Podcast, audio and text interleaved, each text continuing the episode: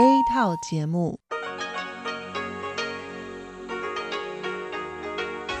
ที่นี่สถานีวิทยุเรดิโอไต้หวันอินเตอร์เนชันแนล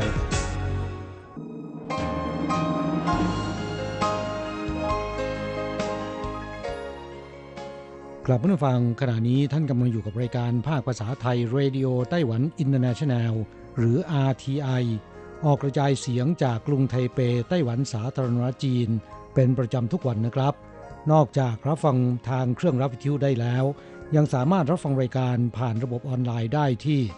thai.rti.org.tw หรือที่ RTI Fanpage นะครับ ขอเชิญติดตามรับฟังรายการของเราได้ ตั้งแต่บัดนี้เป็นต้นไป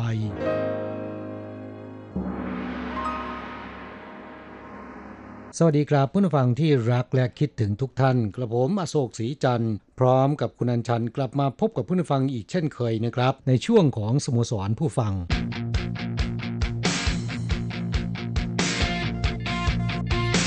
ข่าวเด่นประเด็นร้อน ครับวันพฤหัสหน้า หรือวันที่หนึ่งตุลาคม เป็นวันไหว้พระจันทร์นะครับ ค่ะ ปีนี้เทศกาลไหว้พระจันทร์เนี่ยไต้หวันมีวันหยุดยาว 4 วันด้วยกันนะคะก็คือเริ่มจากวันพฤหัสบดีที่ 1 ตุลาคม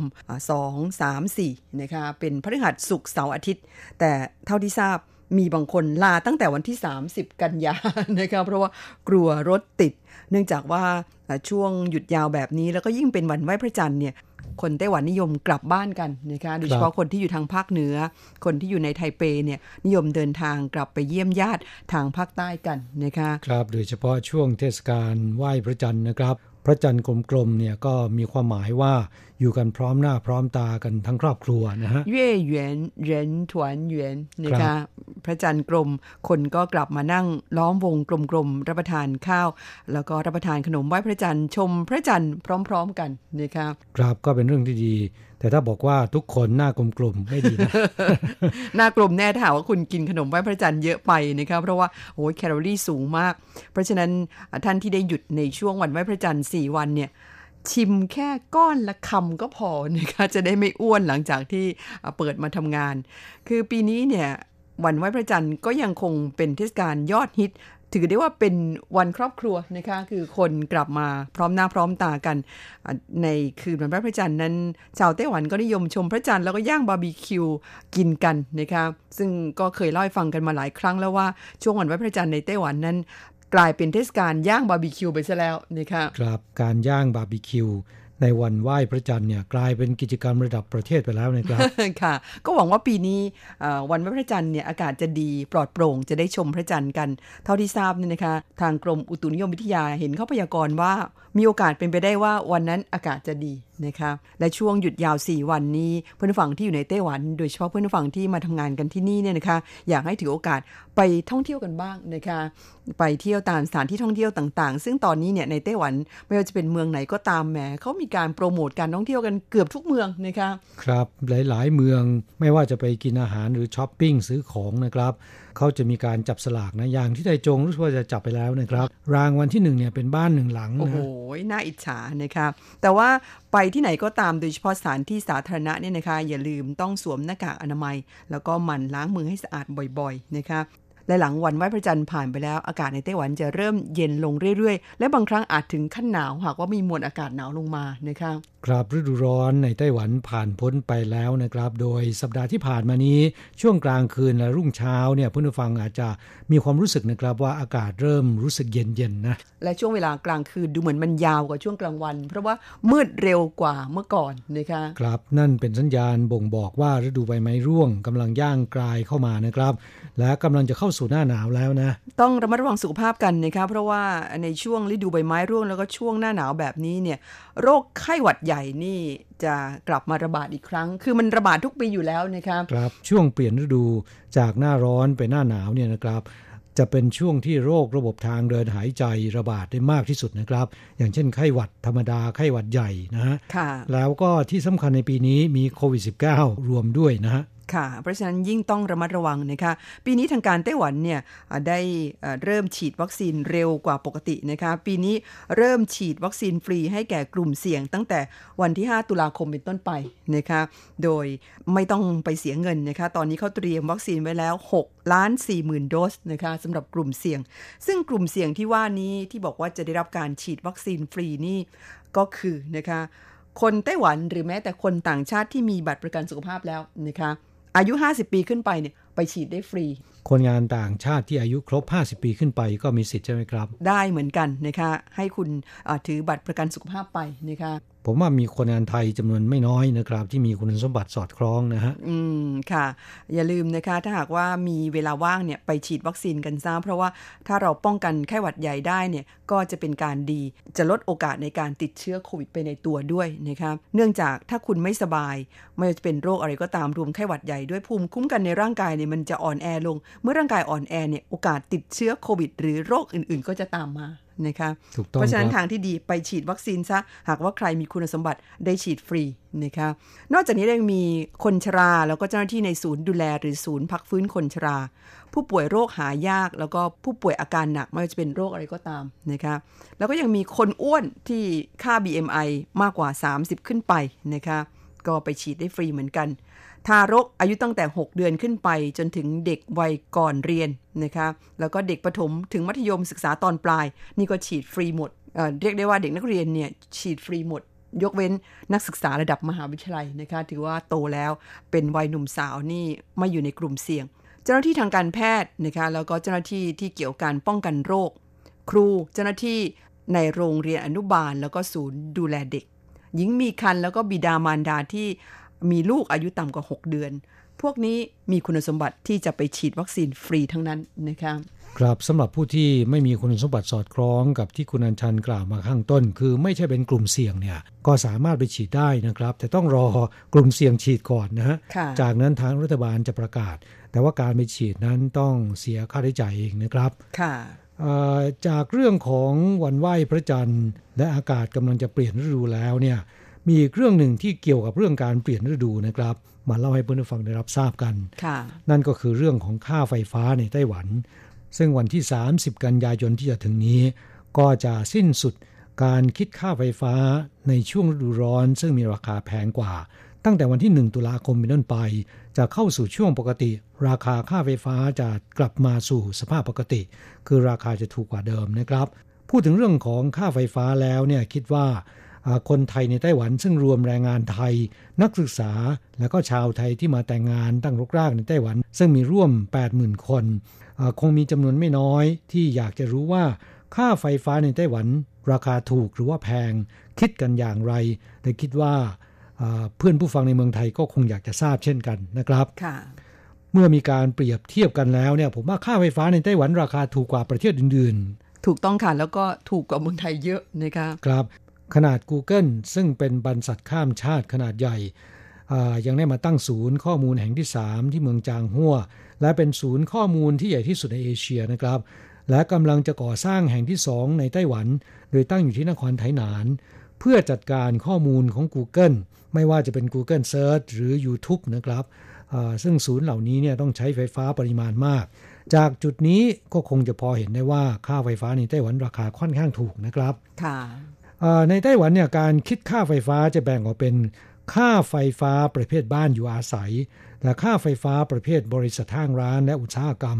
โดยการคิดคำนวณค่าไฟฟ้าเนี่ยจะแบ่งออกเป็นค่าไฟฟ้าช่วงปกติ และค่าไฟฟ้าฤดูร้อนนะครับค่าไฟฟ้าช่วงปกติราคาจะถูกกว่า ส่วนค่าไฟฟ้าฤดูร้อน จะเริ่มตั้งแต่วันที่ 1 มิถุนายนถึง 30 กันยายนของทุกปีนะครับ เฉลี่ยค่าไฟฟ้าในช่วงฤดูร้อนเนี่ยราคาจะแพงกว่าช่วงปกติ 20-30%นะเพื่อนฟังก็คงพอจะทราบเหตุผลนะคะว่าทำไมเขาขึ้นราคาค่าไฟในช่วงหน้าร้อน ก็เนื่องจากว่ากลัวว่าจะมีคนใช้มากเกินไป ก็เลยขยับราคาให้สูงขึ้น เผื่อว่าบางคนบางบ้านที่อยากจะประหยัดเงินเนี่ยก็ประหยัดไฟนะคะครับเป็นการควบคุมการใช้ปริมาณกระแสไฟฟ้า ไม่ให้สูงเกินไปนะครับค่ะอ่าอย่างไรก็ตามการคิดค่าไฟฟ้าในไต้หวันเนี่ยก็ต้องดูจากปริมาณไฟฟ้าที่ใช้ คือไม่ว่าจะช่วงปกติหรือฤดูร้อนนะครับ หากใช้ในปริมาณมากขึ้น ราคาก็จะยิ่งแพงขึ้นนะ คือเขาคิดเอ่อค่าไฟฟ้าแบบอัตราก้าวหน้านะคะถ้าหากว่าคุณใช้น้อยเนี่ยราคาต่อยูนิตก็ไม่แพง แต่ยิ่งคุณใช้มาก ราคาค่าไฟต่อยูนิตเนี่ยยิ่งแพงนะคะครับอ่าจริง ๆ แล้วเนี่ยที่เมืองไทยก็เช่นเดียวกันนะค่ะ แต่ว่าช่วงของหน่วยไฟฟ้าที่ใช้เนี่ยในไต้หวันค่อนข้างจะกว้างนะค่ะอย่างค่าไฟในไต้หวันนะครับ ทั้งช่วงปกติแล้วก็ช่วงหน้าร้อน 120 หน่วยแรกเนี่ยคิดค่าไฟฟ้าหน่วยละ 1.63 เหรียญเท่านั้นนะครับค่ะอันนี้ราคาถูกนะไม่แพงค่ะไม่ว่าจะเป็นช่วงหน้าร้อนหรือว่าช่วงปกตินะครับ ตั้งแต่ 121 ถึง 330 หน่วย ช่วงปกติค่าไฟฟ้าหน่วยละ 2.1 เหรียญอ่า ช่วงหน้าร้อน 2.38 เหรียญ ตั้งแต่ 331 ถึง 500 หน่วย ช่วงปกติค่าไฟหน่วยละ 2.89 เหรียญ ช่วงหน้าร้อน 3.52 เหรียญนะฮะ จะเห็นได้ว่าราคาจะแพงขึ้นนะ มาดูกันที่ประเทศไทย ผมไปเสิร์ชดูจากข้อมูลของกฟนนะครับ การไฟฟ้านครหลวงนะค่ะคิดค่าไฟฟ้าเป็นช่วงเป็นช่วง เป็นอัตราก้าวหน้าเช่นกัน แต่ว่าระหว่างช่วงเนี่ยจะน้อยกว่านะครับ คือค่ะจะคิด 15 หน่วยแรก หน่วยละ 2.3488 บาท แพงกว่าในไต้หวันเยอะนะครับ และ 10 หน่วยต่อไปหรือหน่วยที่ 16 ถึง 25 หน่วยละ 2.9882 บาท 10 หน่วยต่อไป หรือหน่วยที่ 26 ถึง 35 หน่วยละ 3.2405 บาท 65 หน่วยต่อไป คือหน่วยที่ 36 ถึง 100อ่าหน่วยละ 3.6237 บาท 50 หน่วยต่อไป หน่วยละ 3.7171 บาท และ 250 หน่วยต่อไป หรือหน่วยที่ 151ถึง400 นะครับ หน่วยละ 4.22 บาทนะค่ะแล้วก็เกินกว่า 400 หน่วย หน่วยที่ 401 เป็นต้นไปนะครับ หน่วยละ 4.4217 บาท ฟังตัวเลขนี้แล้วเนี่ยเพื่อนผู้ฟังอาจจะปวดหัวนะครับ สับสนเรามาเปรียบเทียบกันดูว่า หากครอบครัวหนึ่งใช้ไฟฟ้าเดือนละ 300 หน่วย ในไต้หวันจะเสียค่าไฟ 513 เหรียญต่อเดือน อันนี้เป็นช่วงปกตินะครับ ถ้าเป็นช่วงหน้าร้อนจะเสีย 624 เหรียญต่อเดือน ขณะที่ค่าไฟฟ้าของครอบครัวในไทย หากใช้ไฟฟ้าเดือนละ 300 หน่วยเช่นกัน ในไทยตามการคำนวณของค่าไฟกฟน 300 หน่วยเนี่ยจะต้องเสียเดือนละ 1,152 บาทค่ะราคาแพงกว่าช่วงปกติในไต้หวันประมาณหนึ่งเท่าตัวนะค่ะ ค่าไฟไต้หวันนี่ถูกกว่าค่าไฟเมืองไทย แต่ว่าตัวเองไม่เคยไปใช้ค่าไฟเองสักที ในไต้หวันเนี่ยเขาจ่ายค่าไฟ2เดือนต่อครั้งนะฮะค่ะอย่างที่บ้านคุณจ่ายแต่ละครั้งเนี่ยเสียเท่าไหร่ครับ ไม่ทราบอ๋อไม่ใช่คุณจ่ายใช่ไหมไม่ได้จ่ายเอง เป็นคุณนายแท้ๆนะคุณเนี่ยอย่างบ้านผมไม่ใช่ผมไปจ่ายนะครับ แต่ผมพอรู้นะค่ะอ่าในช่วงหน้าร้อนอยู่กัน4คนแอร์เปิดกัน4ตัวนะฮะกลางวันไม่ได้เปิดแต่ช่วงกลางคืนเปิดตลอดนะครับอืม เสียครั้งละ 3,000 เหรียญเศษๆนะครับ ก็ไม่แพงนะคะหรือเดือนละประมาณ 1,500นะอืมก็ถือว่าไม่แพงเลยนะคะครับกระนั้นก็ตามนะคะสำหรับอ่าเรื่องของกระแสไฟฟ้าในไต้หวันนั้นความจริงเป็นปัญหานะคะรัฐบาลก็พยายามที่จะหาทางแก้ไข ว่าทำยังไงจะให้กระแสไฟฟ้าเนี่ยเพียงพอต่อความต้องการ ความจริงที่มันไม่พอเนี่ยเป็นเพราะว่าเขาต้องการจะเลิกใช้โรงไฟฟ้านิวเคลียร์นะคะครับหันมาใช้เอ่อ พลังงานสะอาด หรือพลังงานสีเขียว มิฉะนั้นแล้วไต้หวันก็ไม่น่าจะขาดแคลนไฟฟ้านะคะครับเอ่อในไต้หวันเนี่ยอนาคตค่าไฟอาจจะแพงขึ้นนะค่ะเพราะว่ารัฐบาลไม่เอาโรงไฟฟ้านิวเคลียร์อย่างที่คุณบอก ซึ่งโรงไฟฟ้านิวเคลียร์เนี่ยจริง ๆ ก็เป็นพลังงานสะอาดนะครับค่ะแล้วก็ราคาถูกกว่าด้วย ปลอดมลพิษนะเอ่ออย่างโรงไฟฟ้านิวเคลียร์แห่งทีสี่ 4 ก่อสร้างเสร็จแล้วนะครับ ปิดไว้ไม่เปิดใช้ กลัวปัญหาเรื่องของกัมมันตรังสีรั่วไหล ค่ะบังเอิญว่าโรงไฟฟ้าแห่งนี้เนี่ยนะคะสร้างแล้วเสร็จยังไม่ทันเปิดใช้ปรากฏว่าเกิดเหตุแผ่นดินไหว แล้วก็เกิดอุบัติเหตุที่โรงไฟฟ้าฟุกุชิมะที่ญี่ปุ่นซะก่อนนะคะก็เลยครับเกิดกระแสความหวาดกลัวว่า โอ้โหที่ญี่ปุ่นยังอ่ามีภัยพิบัติประเภทนี้เกิดขึ้น ก็เลยกลัวว่าไต้หวันจะเกิดบ้าง ความกลัวนี้เองทำให้ผู้คนในไต้หวันเนี่ยหันมาต่อต้านการใช้โรงไฟฟ้าพลังงานนิวเคลียร์นะคะครับเรื่องของโรงไฟฟ้านิวเคลียร์เนี่ย รัฐบาลชุดนี้สมัยเป็นพรรคฝ่ายค้านนะครับ ต่อต้านเรื่องนี้มาตลอดนะฮะค่ะเมื่อขึ้นมาเป็นรัฐบาลบริหารประเทศแล้วจะใช้ต่อก็กระไรอยู่ค่ะเอ่อขณะที่พลังงานสะอาดอื่น ๆ ผลิตไฟฟ้าได้น้อย แล้วก็มีราคาแพงกว่า อย่างไฟฟ้าจากพลังงานลม แล้วก็โซลาเซลล์นะครับ ราคาแพงแล้วก็ปริมาณการผลิตเนี่ยมันน้อยนะฮะจึงจำเป็นต้องสร้างโรงไฟฟ้าที่ใช้แก๊สรวมทั้งขยายโรงไฟฟ้าถ่านหินที่มีอยู่แล้วในปัจจุบันค่ะ ซึ่งมีต้นทุนแพงกว่า เพราะว่าต้องนำเข้าแล้วก็สร้างมลภาวะในอากาศมากกว่านะครับ ค่ะ เรื่องนี้เนี่ยความจริงเป็นปัญหาที่เขาถกกันมานานนะคะ มีทั้งฝ่ายที่สนับสนุนให้ยกเลิกโรงไฟฟ้านิวเคลียร์แล้วก็ฝ่ายที่คัดค้าน เพราะหลังจากที่รัฐบาลมีการเปิดใช้โรงไฟฟ้าถ่านหินเนี่ยเกิดมลภาวะทางอากาศมากขึ้นเรื่อยๆ โดยเฉพาะทางเขตภาคกลางภาคใต้ที่มีโรงไฟฟ้าประเภทนี้ตั้งอยู่นะคะครับตอนนี้ก็เลยกลายเป็นว่าตกลงจะเอาไงดีเนี่ยนะคะครับและคนที่หันมาจะเชียร์โรงไฟฟ้านิวเคลียร์ก็มีเพิ่มมากขึ้นแล้วนะ แต่เรื่องของโรงไฟฟ้าเนี่ยมันมีเรื่องของการเมืองเข้ามาเกี่ยวข้องด้วย เพราะฉะนั้นปัญหาอะไรก็ตามถ้ามีเรื่องการเมืองเนี่ยหาจุดจบยากนะคะครับก็คงจะต้องรอดูกันต่อไปว่าจะเอาอยัางไงกันนะ ค่ะ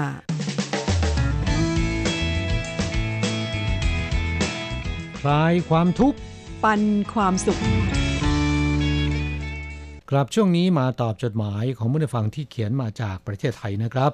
ฉบับแรกวันนี้มาจากอาจารย์เกษมทั้งทองนะคะมิตรเก่าในรายการ อาจารย์เกษมส่งเป็นจดหมายอีเมลเข้ามา ฉบับนี้เป็นของวันที่ 30 สิงหาคมค่ะ บอกว่าสวัสดีครับ คุณโศกและคุณอัญชัน การออกใบสั่งกระทำผิดกฎจราจรของไทย มีข้อปฏิบัติใหม่แล้วครับกำหนดบังคับใช้ 1 พฤศจิกายนเป็นต้นไป สาระสำคัญได้แก่ ไม่ยึดใบขับขี่ ไม่ยึดกุญแจรถ ใบสั่งจะเกี่ยวกับกรมขนส่ง ทางการต่อภาษีประจำปี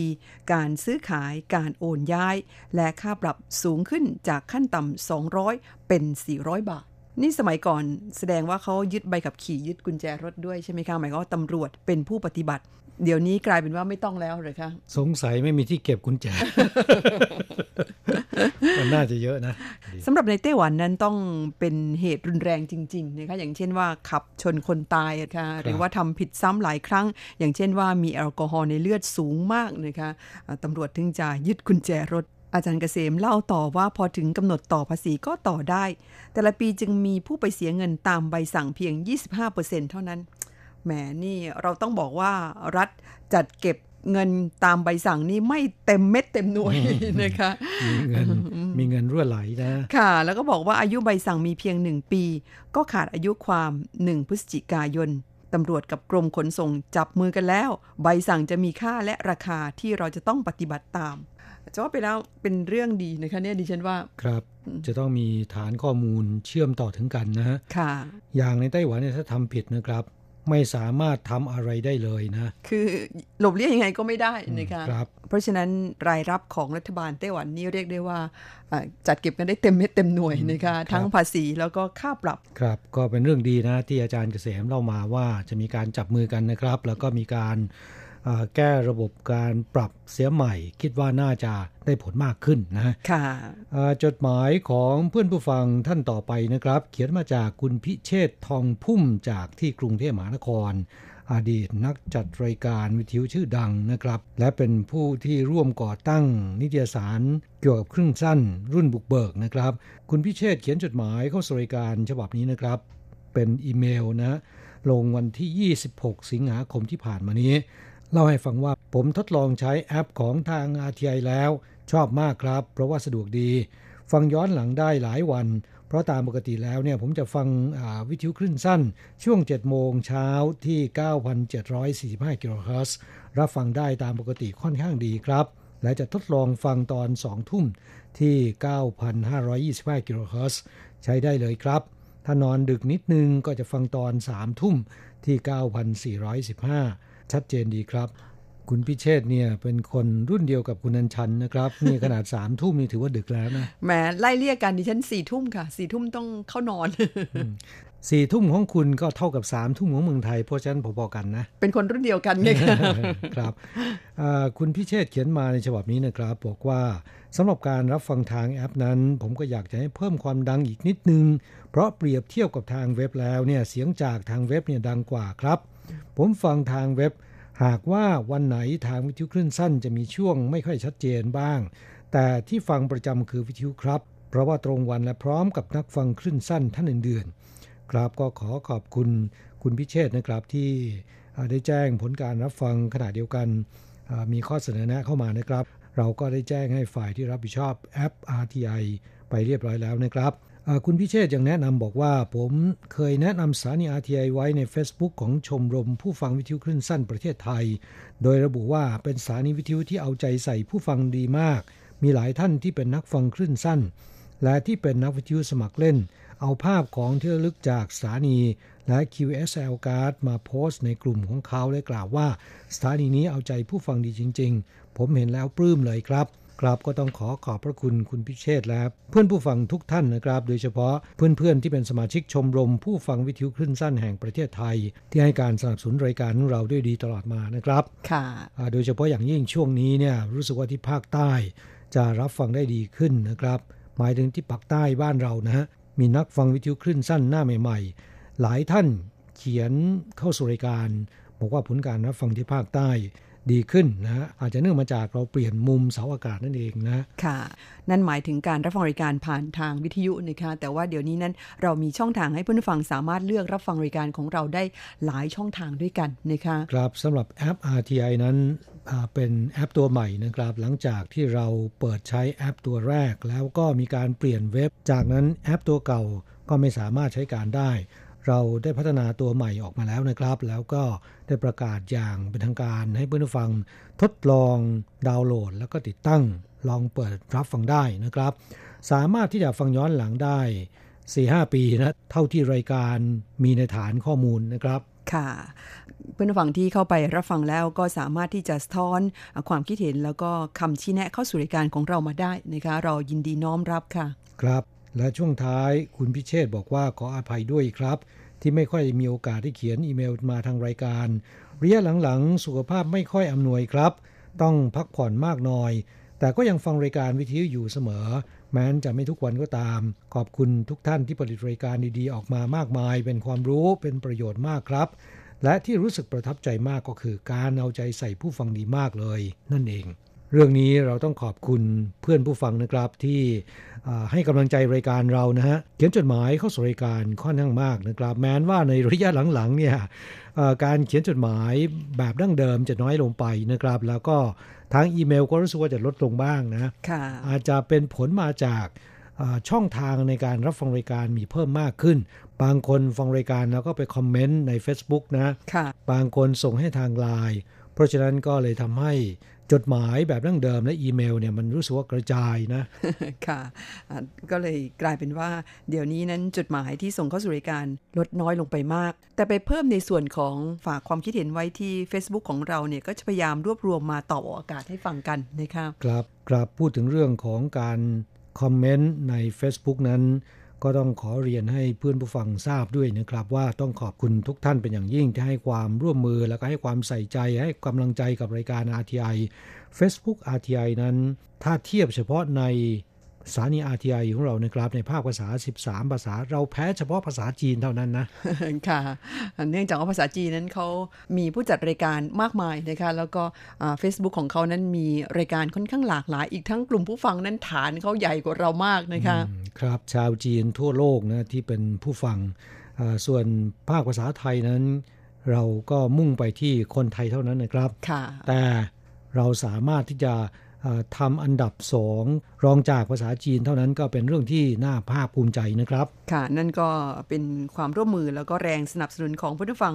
ของเรานี่เองนะคะ ก็ต้องขอบคุณเป็นอย่างยิ่ง แล้วก็อย่าลืมนะคะรับฟังรายการของเราดูข่าว แล้วก็รับฟังรายการอื่นๆเนี่ยก็คอมเมนต์ไว้ที่ Facebook ของเราได้ ครับ แต่ถ้าเป็นไปได้สละเวลาสักนิดนึงเขียนเป็นอีเมลเข้าสู่รายการก็จะดีนะครับค่ะจดหมายฉบับต่อไปเป็นของผู้ฟังในไต้หวันคุณทศพลนะคะอยู่ในเรือนจำไทเป ซึ่งตั้งอยู่ในเขตกุยซานนครเถาหยวนค่ะ เรือนจำแห่งนี้นั้นรับนักโทษซึ่งเป็นชาวต่างชาตินะคะ คุณทศพลเป็น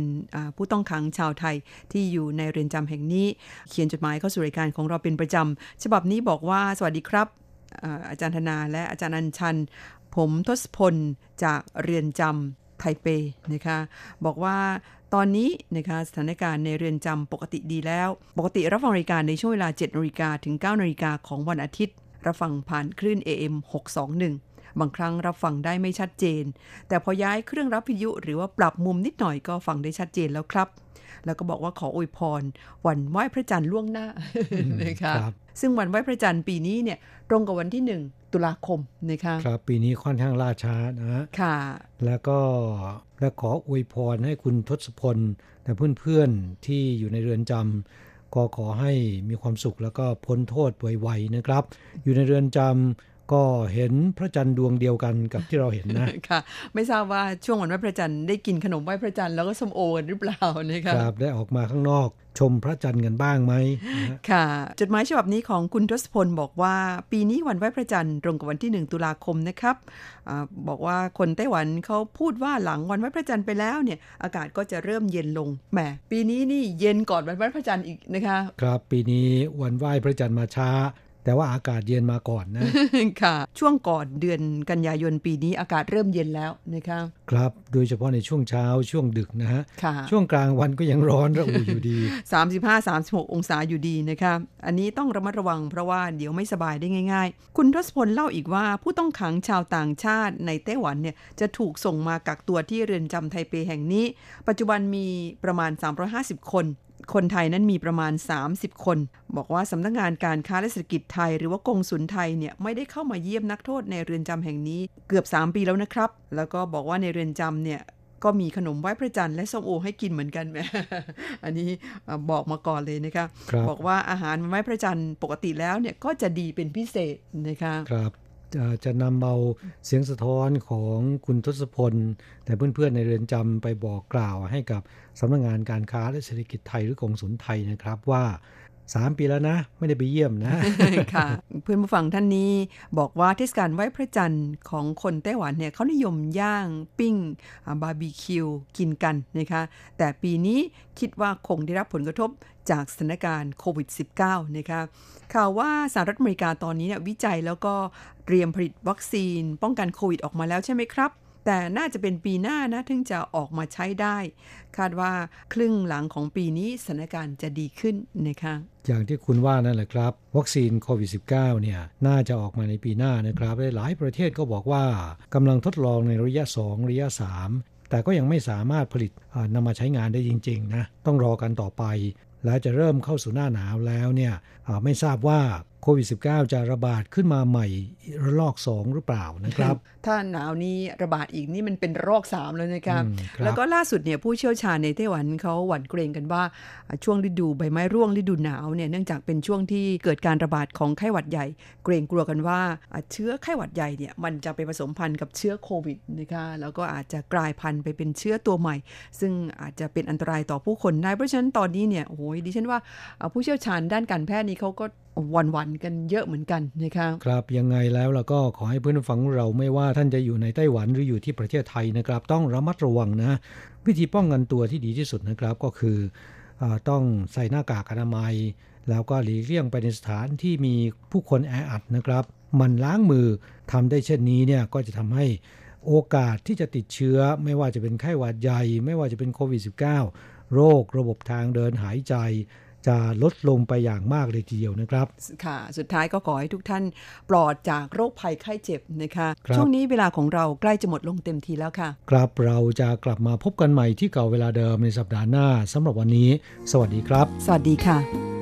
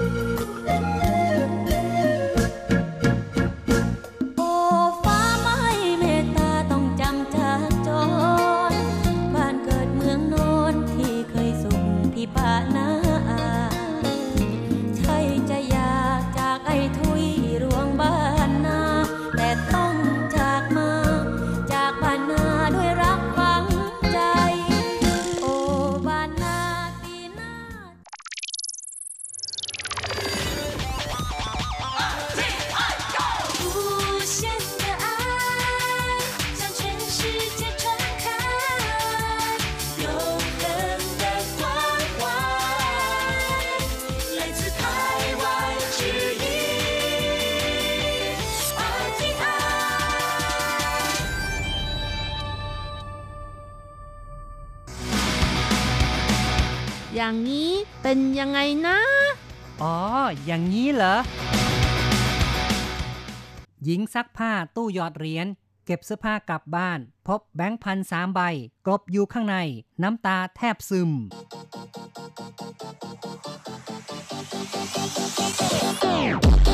อย่างนี้คุณคุณจะจะว่าว่ายัยังงไง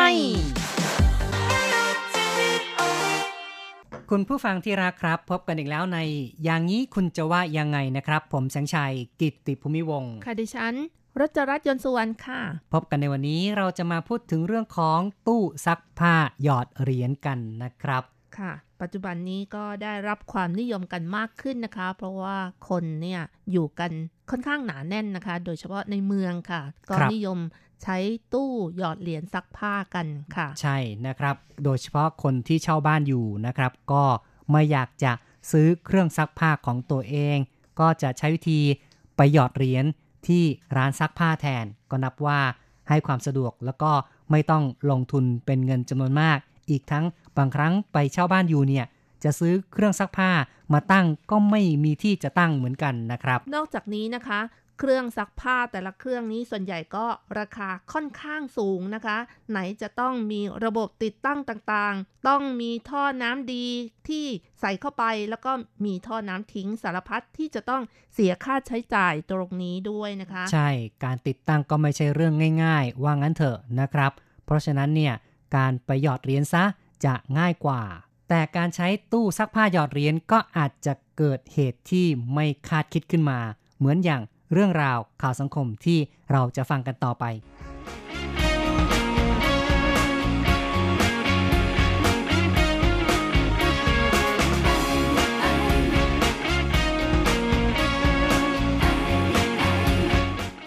หญิงซักผ้าตู้หยอดเหรียญเก็บเสื้อผ้ากลับบ้าน พบแบงค์พันสามใบกลบอยู่ข้างใน น้ำตาแทบซึม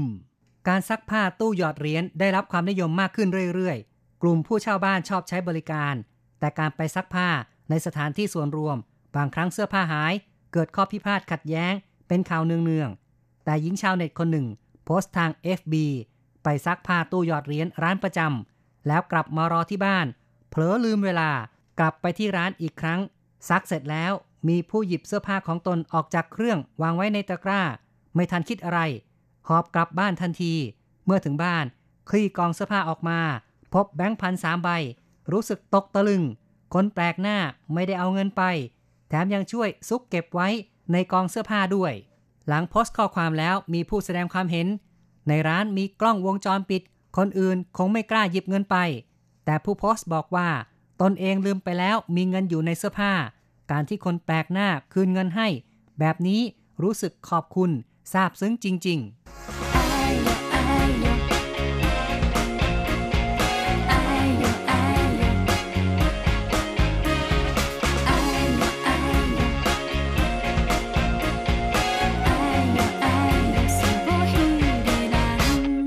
เป็นเหตุการณ์ที่แทบไม่น่าเชื่อเหมือนกันนะครับ ว่าเงิน 3,000เนี่ยก็ยังอยู่ในกองเสื้อผ้า ผู้ที่เห็นนั้นไม่ได้มุบมิบไม่ได้เก็บไปครับ ก็ถือว่าเป็นความโชคดีของผู้หญิงคนนี้นะคะ ที่สามารถได้เงินกลับมา เพราะว่าเครื่องซักผ้าเป็นของสาธารณะก็คือหลายคนใช้ร่วมกันนะคะครับเพียงแต่หยอดเหรียญเข้าไปเสียค่าซักผ้าค่ะ เพราะฉะนั้นก็ไม่ใช่ของเราเองบางครั้งก็ลืมอะไรไว้ อืมมันก็อาจจะหาไม่เจอนะคะ เพราะว่าคนอื่นมาใช้ต่อ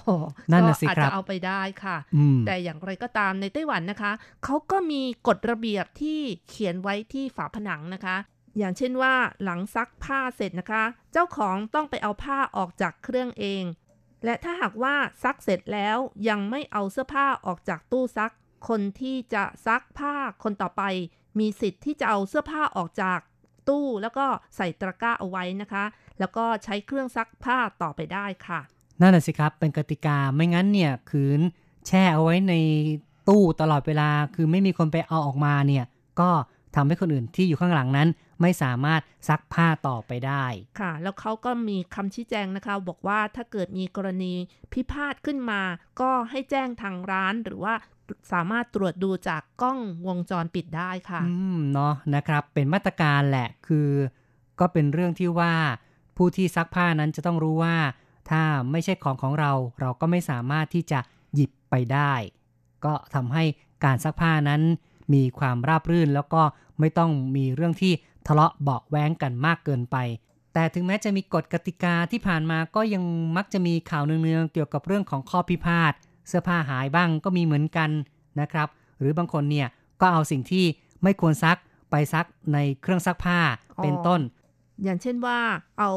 เอ่อเสื้อผ้าของสัตว์เลี้ยง อย่างเช่นหมานะคะ เอาเข้าไปซักในตู้ซักเสื้อผ้าของคน อย่างนี้ก็ผิดกฎระเบียบค่ะ เพราะว่าในเรื่องของสุขอนามัยนี่มันไม่ค่อยจะดีนะคะ อาจจะสกปรกนะคะ ครับทำให้เกิดโรคติดต่อขึ้นมาได้ หรือคุณผู้ฟังที่ฟัง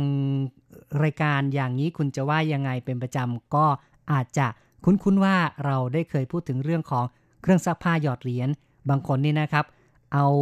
สิ่งสกปรกต่างๆ ไปซักนะครับใช่ค่ะอย่างเช่นผ้าเช็ดเท้าอ่อผ้าเช็ดเท้าผ้าที่เลอะอุจจาระปัสสาวะเอ่ยนี่นะครับโอ้โหก็ซักเข้าไปด้วย อันนี้ก็ทำให้เครื่องนั้นเกิดความสกปรกคนที่มาใช้ต่อไปนี่ เรียกว่าเปิดออกมาก็คงจะกลิ่นนี่หึงเลยล่ะนะครับ เนี่ยค่ะ แต่อย่างไรก็ตามนะคะ ในปัจจุบันนี้ก็มีกล้องวงจรปิดคอยบันทึกเหตุการณ์เอาไว้ว่าใครทำอะไรเอาไว้นะคะ อันนี้ก็ขอให้คนที่ไปซักนั้นจงตระหนักไว้ว่า อย่าทำอะไรที่เลย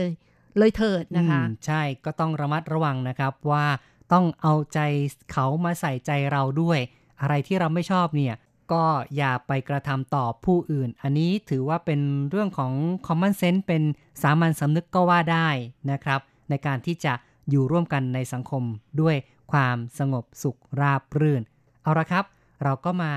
ฟังความเห็นของเพื่อนๆดีกว่าว่า มองเรื่องของหญิงซักผ้าได้แบงค์พันกลับมา 3 ใบเนี่ยรู้สึกกันอย่างไรบ้าง เริ่มจากการพูดคุยทางโทรศัพท์ คุยกับคุณนิพาดาครับ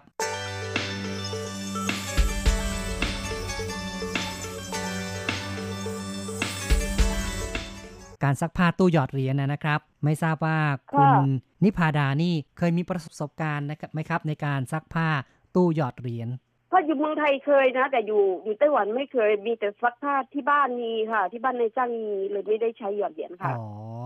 นะครับค่ะเห็นข่าวไม่เอ่ยมีคนไปซักผ้าแล้วกลับบ้านมีแบงค์พันอยู่สามใบนะครับโอ้เยี่ยมมากเลย ใช่อืมก็เหตุการณ์อย่างนี้ใช่ค่ะนี่คุณนิพาดาคิดว่าเป็นอย่างไรบ้างครับ ก็เอ่อประทับในน้ำใจ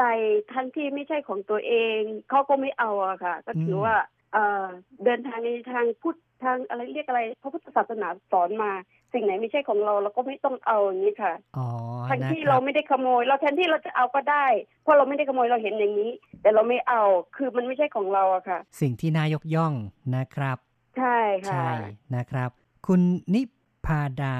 ชาวไต้หวันเนี่ยส่วนใหญ่ส่วนใหญ่แล้ว จะเป็นคนที่ซื่อสัตย์ไหมอย่างไรบ้างครับเขาใช่เขาเขาคือเขามีประชาธิปไตยเขามีความซื่อสัตย์เพราะว่าเขาถูกปลูกฝังไว้อืมเพราะว่าดาก็เป็นคนที่มีเป็นพี่เลี้ยงมาตั้งแต่มันอยู่ไต้หวันก็คือเป็นพี่เลี้ยง เราก็จะสอนเด็กๆว่าสิ่งไหนไม่ใช่ของเรา เราก็ไม่เอาอ๋อถ้าถึงแม้ว่าเราจะเก็บได้ที่ถนนแล้วก็ไปให้เจ้าหน้าที่อืมเออให้เจ้าหน้าที่สืบหาเจ้าของเขาอย่างนี้ค่ะพอพอดีดาก็เป็นประมาณธรรมะอยู่ค่ะอ๋อก็เลยจะสอนเด็กๆแบบนี้ด้วยค่ะ ครับ ก็เป็นคนที่ยึดถือในเรื่องหลักธรรมะนะครับ ก็คิดว่าใช่สิ่งค่ะที่ไม่ควรได้ค่ะเราก็คืนเขาไป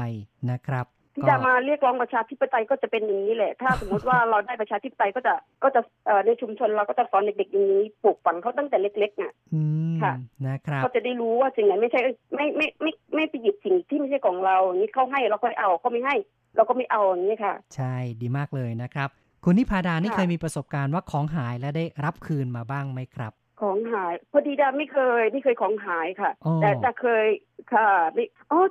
เคยจำได้หลายปีแล้วเออตั้งแต่สมัยอยู่เมืองไทยเคยล้างมือกระเป๋าสตางค์นะคะแต่ยังไม่หายพอดีนึกได้ก่อนอ๋อโชคดีอาจจะเป็นความโชคดีมากกว่า ครับค่ะ ไปโรบินสันแถวสุขุมวิทนะคะไปล้างมือที่ชั้นสองหรือไงก็ไม่รู้จำไม่ได้แล้ว แล้วก็ขึ้นไปช้อปปิ้งที่ชั้นห้าอืมแต่พอนึกได้ว่าลืมกระเป๋าสตางค์นี้ค่ะ ครับยังอยู่ที่เดิมตังค์ก็อยู่เหมือนเดิมค่ะ ก็ถือว่ายังโชคดี เป็นเรื่องของการมีสติใช่ไหมเอ่ยนะครับ เนี่ย ใช่คค่ะรับก็ต้องคอยเตือนตัวเองนะครับ ว่าอย่าได้ลืมสิ่งของเนาะนะครับ ใช่ค่ะ ครับ ก็ขอบคุณมากเลยที่แสดงความเห็นนะครับครัค่ะบสวัสดีขอบคณรัมากบค่ะสวัสดีค่ะ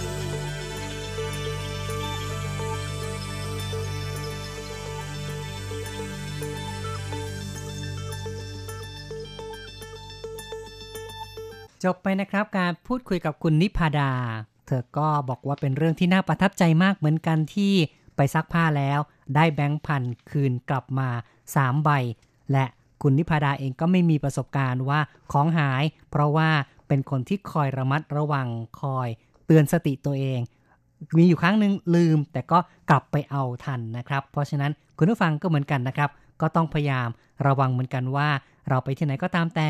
ลืมอะไรกันหรือเปล่าคอยเตือนตัวเอง ถ้าลืมก็รีบกลับไปหาเลยนะครับ ค่ะ คุณนิพาดานี่ก็ให้สติ หรือว่าข้อคิดอีกอย่างหนึ่งก็คือ ของที่ไม่ใช่ของเราก็อย่าไปเอานะคะ คือ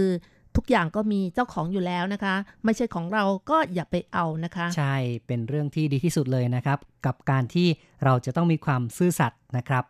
ต่อไปค่ะ เรามาฟังความคิดเห็นจากคุณผู้ฟังทาง Facebook กันบ้างค่ะ คุณอนันต์นะคะ ก็เขียนมาบอกว่า คุณธรรมและสามัญสำนึกที่ดี มันมีอยู่กับทุกเชื้อชาติอยู่แล้ว แต่คนท้องถิ่นไต้หวันเขามักจะใช้ส่วนดีเป็นสำนึกพื้นฐานเสมอ แต่ชาติอื่นความคิดลึกลับซับซ้อนกว่าเจ้าของประเทศเขามาก จึงเลือกใช้สามัญสำนึกตามแต่โอกาสที่จะใช้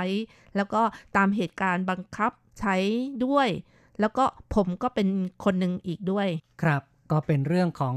แต่ละคนละนะ บางคนก็จะมีสามัญสำนึกที่แตกต่างกันไปนั่นเองแหละ คุณสำริดนะคะ ก็เขียนมาบอกว่า คนที่ทำดีคิดดี ก็ขอให้อยู่ดีมีสุขตลอดไปครับ สรุปมาง่าย ๆนะครับทำดีคิดดีก็จะมีความสุขนะครับ เป็นเรื่องที่เราก็ควรจะปฏิบัติอย่างนี้อยู่แล้วนะครับว่าพยายามคิดในเรื่องดีๆทำในสิ่งที่ดีๆด้วยกัน คุณดิดนะคะบอกว่าสังคมเจริญได้เพราะประชากรมีความคิดมุ่งสู่ความเจริญครับ ใช่เลยนะครับ ก็ต้องพยายามคิดในทางที่เจริญ สังคมก็เจริญแหม่สรุปง่ายๆดีนะนะครับค่ะ คุณสิรินะคะ เขียนมาบอกว่าเจอคนดีเลยได้คืนก็คือคืนเงินนะคะ ใช่ ถ้าเจอคนร้าย เงินก็คงหายไปแล้วนะครับ คุณแสงพินนะคะ บอกว่าตู้ไหน กันแน่นะ เดี๋ยวจะไปซักด้วยแหมกลัวหวังว่าจะได้แบงค์สามพันอีกแล้วนะครับแหมเดี๋ยวอาจจะเจอของดีก็ได้นะเรื่องนี้ไม่เรื่องแบบนี้ไม่ได้เกิดขึ้นบ่อยๆนะครับ ในภาษาจีนนี่ก็จะมีสำนวนจีนอยู่สำนวนหนึ่งเขาบอกว่าเหวียนมู่เฉียวหยี นะครับ หมายความว่าไงคะก็ไปหาปลาใต้ต้นไม้อะจะไปหาได้ยังไงอะปลาไม่มีทางที่จะอยู่ใต้ต้นไม้นะครับ ต้องไปหาปลาที่มีน้ำใช่ไหมอืมคะไปหาที่ทะเลไปหาที่แม่น้ำดีกว่านะครับค่ะ คุณแสงเดือนนะคะบอกว่าเคยลืมกระเป๋าตังค์อยู่ที่โรงพยาบาล มีคนไข้เก็บได้ เขาเอาไปไว้ที่เคาน์เตอร์ที่โรงพยาบาล เขาค้นชื่อเราในทะเบียนคนไข้ เขาโทรมาบอกให้ไปรับเงินคืน ได้ คืนกลับมาทุกบาททุกสตังค์อืมขอบคุณจากใจ ครับ นี่ก็เป็นน้ำใจของคนที่เจอของคนอื่นนะครับเนี่ยอุตส่าห์ไปค้นชื่อเลยนะครับเนี่ยแล้วก็คืนให้กับเจ้าตัวได้ด้วย คุณกนกรัตน์นะคะ เขียนมาบอกว่า เปิดร้านซักรีดเจอบ่อยค่ะ แบบนี้แต่ไม่เคยมีเจ้าของมาทวงคืนเหรอ ครับก็คงทำให้หลายๆคนอยากจะเปิดร้านซักรีดบ้างล่ะนะครับ เนี่ยโอ้อย่างนี้นะคะ ต้องเอาไปทำบุญค่ะ หรือว่าทำสาธารณะเสีย เดี๋ยวมันจะดูดเอาทรัพย์อยู่ในกระเป๋าของเราออกไปก็ได้นะครับ คิดว่าคงไม่ได้เป็นทรัพย์แบบที่เยอะมากนะครับ อาจจะว่าเป็นเศษเหรียญเศษสตางค์บางทีเจ้าของก็ไม่รู้หรอกว่าได้หลงลืมเอาไว้ แต่ถ้าก็ว่า ลืมอย่างสักห้าพันหมื่นหนึ่งอย่างเงี้ยถ้าโอ้ว่าเจ้าของไม่จำก็คงจะแย่เหมือนกันนะครับเนี่ยค่ะ คุณอูคงนะคะ เขียนมาบอกว่าที่ไต้หวันเงิน3,000หรือว่าเงิน300ของแพงครับเก็บได้ก็คืนเจ้าของเขาไปถูกต้องแล้วครับ ใช่เลยถูกต้องแล้วนะครับ ไม่ว่าจะเป็น 3,330 ก็ตามแต่นะครับ คูณเข้าไปเถอะจะมากจะน้อย คืนไปดีกว่า คุณรังสิมันค่ะบอกว่า โลกเรามีคนดีอยู่จำนวนเยอะกว่าคนเลวถึงอยู่รอดกันมาได้ ก็เห็นด้วยนะครับถ้าหากว่าโลกเรานี่มีคนเลวมากกว่าคนดี เราก็คงจะอยู่กันไม่สงบสุขอย่างแน่นอนเลยแหละ คุณสายไหมนะคะบอกว่าที่จริงเขาก็อาจอยากเอาแหละ เอาไม่ได้เพราะมีกล้องอยู่ ก็เป็นเหตุผลหนึ่งเหมือนกันนะครับ ก็อย่างที่เราได้บอกแล้วว่า ร้านซักผ้าเนี่ยเขาก็มีกฎกติกาอยู่แล้ว ว่าคุณซักเสร็จเนี่ยนะครับ ถ้าเกิดว่าคุณไม่ไม่เอาเนี่ย คนอยู่ข้างหลังเขาสามารถที่จะเอาเสื้อคุณออกจากตู้มาได้ และของในตู้นั้นเนี่ย คุณก็ไม่สามารถเอาไปได้ เป็นของของเขาคุณก็ต้องใส่ไว้ในตะกร้า คืนเขาไป และก็มีกล้องวงจรปิดอยู่นั่นเองนะครับ คุณสายไหมยังเขียนเสริมมาอีกนะคะบอกว่าไต้หวันกล้องเยอะ ไฟแดงก็เยอะ ใช่นะครับ ตามจุดไฟแดงต่างๆ เนี่ยมีกล้องติดอยู่ทั้งนั้น ตามตรอกตามซอย ปากซอยเนี่ยนะครับ ท้ายซอย อุ้ยมีทั้งนั้นเลยแหละนะครับ คุณพันสิงห์นะคะ บอกว่าเจอบ่อยค่ะ ไม่เคยมีใครเอามาเลย ได้คืนแม้กระทั่งเหรียญคนไต้หวันนิสัยดีจริงอืม ก็มีประสบการณ์แบบนี้เหมือนกันนะครับค่ะเหรียญเนี่ยเขาก็คืนมาเลยนะครับ เขาไม่ได้มุบมิบมุบมิบไปเลยนะครับๆคุณมัสยานะคะ เขียนมาบอกว่า เพราะว่าไต้หวันมีกล้องติดไว้ทุกๆทที่ และ ไม่เอาของคนอื่นค่ะ ใช่ก็คือโดยนิสัยส่วนตัวแล้วก็เป็นคนที่มีความซื่อสัตย์อยู่แล้ว แม้ว่าจะมีกล้องมากมาย ก็คิดว่าก็ไม่ได้มีส่วนเกี่ยวกับว่าจะมีกล้องมากเท่านั้น แต่ว่านิสัยของเขาเนี่ยเป็นคนซื่อสัตย์อยู่แล้ว คุณลิลลี่บอกว่าที่ไทยเคยซักทิ้งไว้ พอกลับไปเอาผ้าหายทั้งถัง แล้วไปเจออยู่ในตู้อบกับเสื้อผ้าใครก็ไม่รู้ กะจะเจอคนทำเขาบอกมีคนวานให้เขาเอาผ้าเข้าตู้อบ นึกว่าถังเราเป็นของคนนั้นด้วยโอ้โหเลยจับยัดใส่ด้วยกันอื้อหือเป็นของแถมเลยนะครับ เนี่ยซักเสร็จแถมอบให้ด้วยนะครับ ด้วยความปรารถนาดีของคนอื่นนะคะ ใช่นะครับ คุณศรีไพรนะคะ เขียนมาบอกว่า ผมไม่เคยลืมไว้เลย เรื่องเงินขนาดเหรียญแดง ผมยังพลิกที่นอน หาเลยครับ โอ้นะครับก็คือเหรียญสตางค์นะครับ ก็ยังพลิกที่นอนหา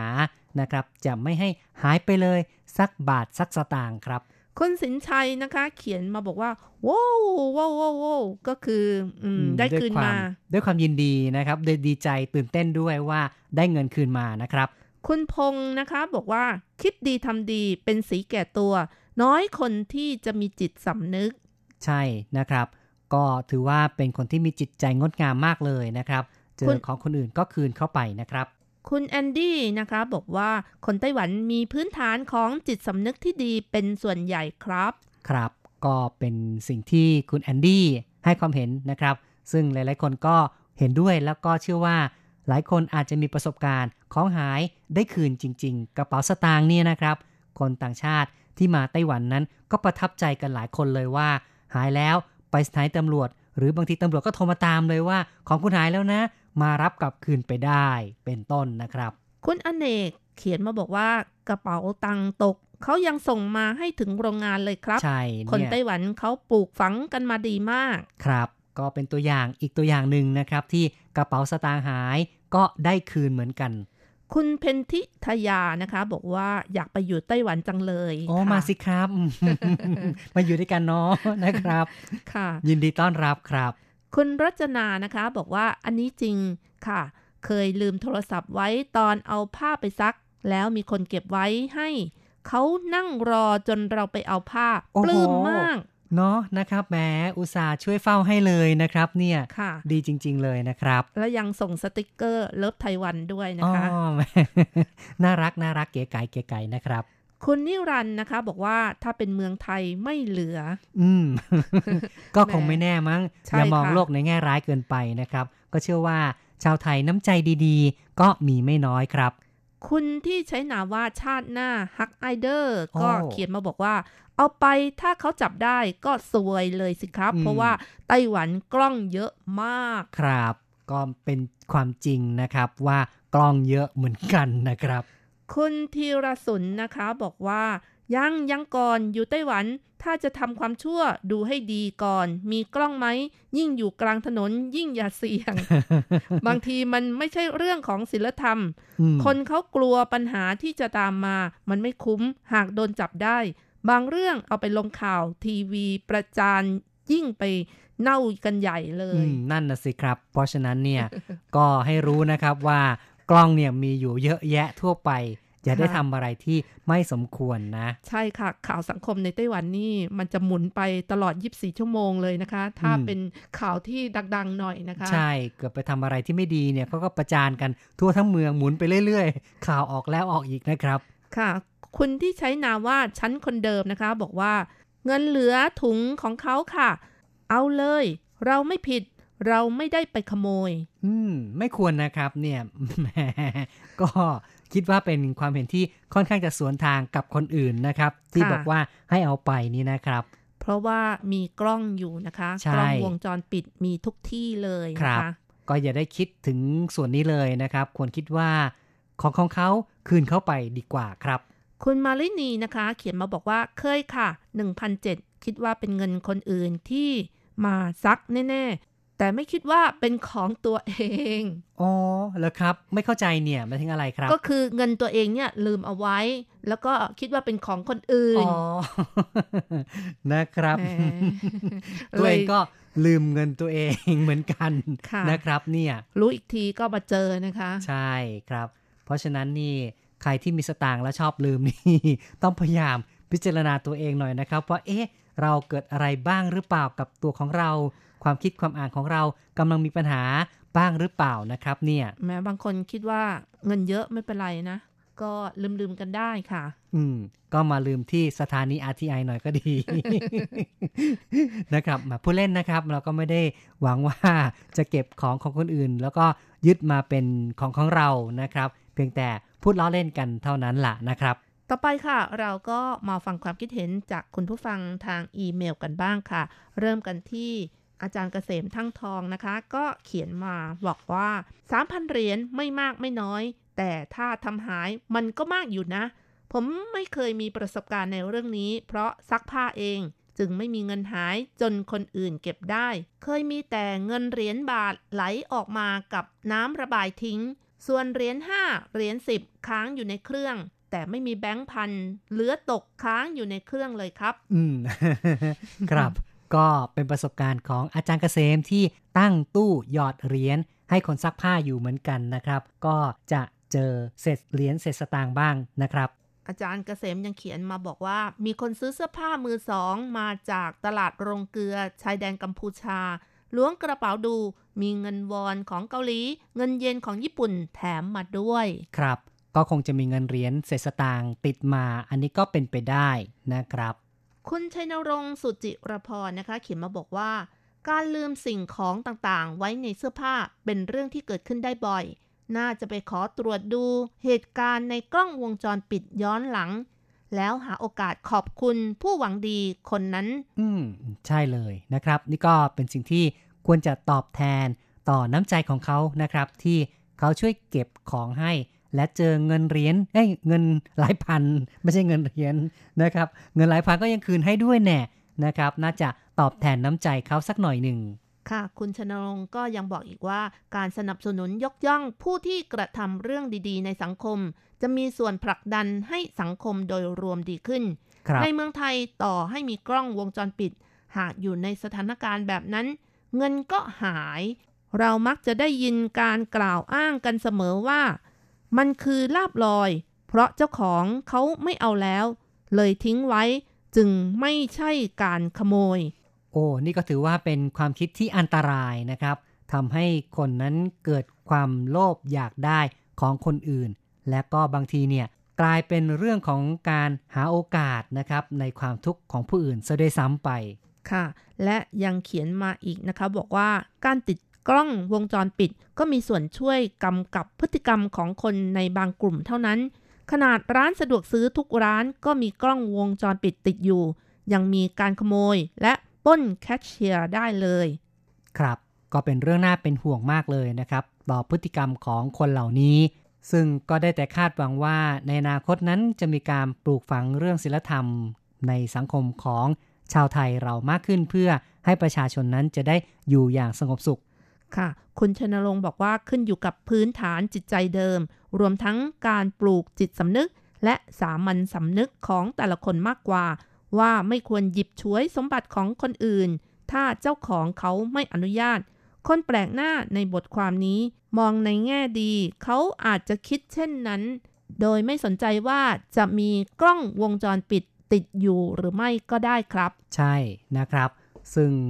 คิดว่าโดยส่วนใหญ่แล้ว ชาวไต้หวันก็มีความซื่อสัตย์นะครับ ส่วนคุณกำดอนนะคะ เขียนมาสั้นๆ บอกว่า ดีใจแทนที่ได้เงินคืน ถูกต้องเลยถือว่าเป็นเรื่องที่น่ายินดีเป็นเหตุการณ์ที่บางครั้งก็ไม่คาดคิดว่า น่าจะเกิดขึ้นอย่างนี้ คนที่ไปซักผ้าได้เงิน 3,000 กลับมาเนี่ยนะครับ ก็อย่างที่เราได้จั่วหัวข้อว่าน้ำตาแทบซึมนะครับ ก็ซาบซึ้งมากจริง ๆ ต่อการที่ได้รับเงิน กลับคืนมา จบลงแล้วนะครับ นานาความเห็นนานาทัศนะจากเพื่อนเพื่อนผู้ฟังของเราเกี่ยวกับเรื่องของการไปซักผ้า ตู้หยอดเหรียญซึ่งถ้าจะว่าไปแล้ว ในไต้หวันนี่ร้านหยอดเหรียญซักผ้าก็มีกระจัดกระจายอยู่ตามทุกตรอกทุกถนนก็ว่าได้ค่ะนับว่าเป็นร้านที่มีผู้นิยมไม่น้อยเลย และปัจจุบันก็ยังมีร้านซักผ้าเฟรนไชส์ที่ทำแบบฉีกแนวออกไปนะคะ อย่างเช่น มีคนมาบริการให้ด้วยการช่วยซักแล้วก็พับผ้าให้เรียบร้อยเลยนะคะ คือว่าไม่ต้องไปเข้าคิวรอเองนะครับ ก็เพียงแต่เอาผ้าใส่ตะกร้าไปตั้งเอาไว้ เขาก็จะช่วยซักให้ ซักเสร็จก็เก็บออกจากตู้ อบก็อบเสร็จเรียบร้อย แล้วก็ยังช่วยพับผ้าให้ด้วยนะครับ พับเป็นระเบียบเรียบร้อยเลย ค่ะ แต่ว่าต้องเสียค่าบริการนะคะ ก็คิดเป็นอย่างเช่นว่า 1 ตะกร้า 150 2 ตะกร้า 200 3 ตะกร้า 250 อะไรอืมอย่างนี้นะคะ ครับ ยิ่งมากก็ยิ่งถูกขึ้นค่ะใช่จำนวนตะกร้ามากขึ้นก็จะถูกลงนะครับ อันนี้ก็เป็นการให้ความสะดวกต่อคนที่เวลาจำกัดจริง ๆ นะครับ ต้องรีบไปทำงานล่ะ คงไม่สามารถ รอได้แล้วก็เอาผ้าไปกองเอาไว้ ก็มีคนบริการให้นะครับ นอกจากนี้นะคะก็สามารถเขียนกำชับบอกว่าตรงนี้สกปรกอย่างเช่นปกเสื้อนะคะ สกปรกต้องการเพิ่มการขจัดคราบอะไรอย่างนี้นะคะ ก็สามารถระบุได้ ถ้าไม่เจอคนซัก หรือว่าคนที่บริการนะคะ สามารถเขียนบันทึกข้อความเอาไว้ได้ค่ะครับเพราะว่าร้านนี้เขาเปิดตั้งแต่ 9 โมงเช้าจนถึง 3 ทุ่มนะคะ ที่มีคนให้บริการค่ะ ส่วนเวลาอื่นนี้ก็จะ